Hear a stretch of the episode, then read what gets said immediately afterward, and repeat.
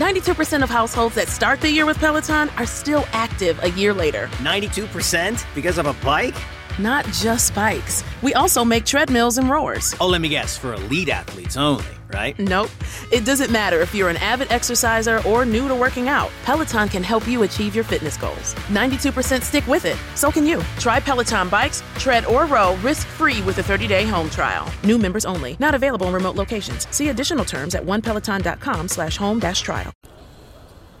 Bueno, acaba de salir la beta 7 de iOS 10.3 y también para macOS en sus versiones.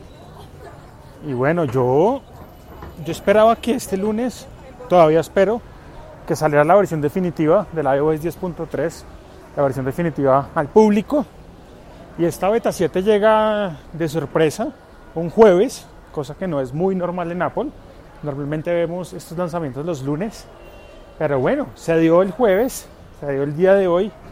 Seguramente veremos ya la versión definitiva el lunes y ese es como el último empujoncito a ver si hay algún fallo adicional, creería yo.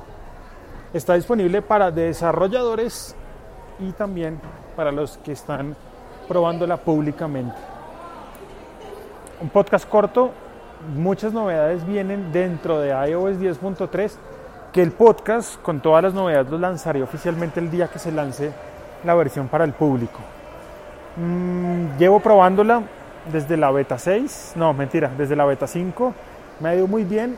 El iPhone 7 Plus va mucho más rápido y eso tiene una razón en particular y es el sistema de almacenamiento del teléfono. Cambia un sistema que se llama Apple File System, que les contaré con detalle eh, apenas se mm, divulgue oficialmente la, mm, el firmware 10.3 para iOS Ojalá el lunes. Por ahora les dejo un saludo, un abrazo. Chao.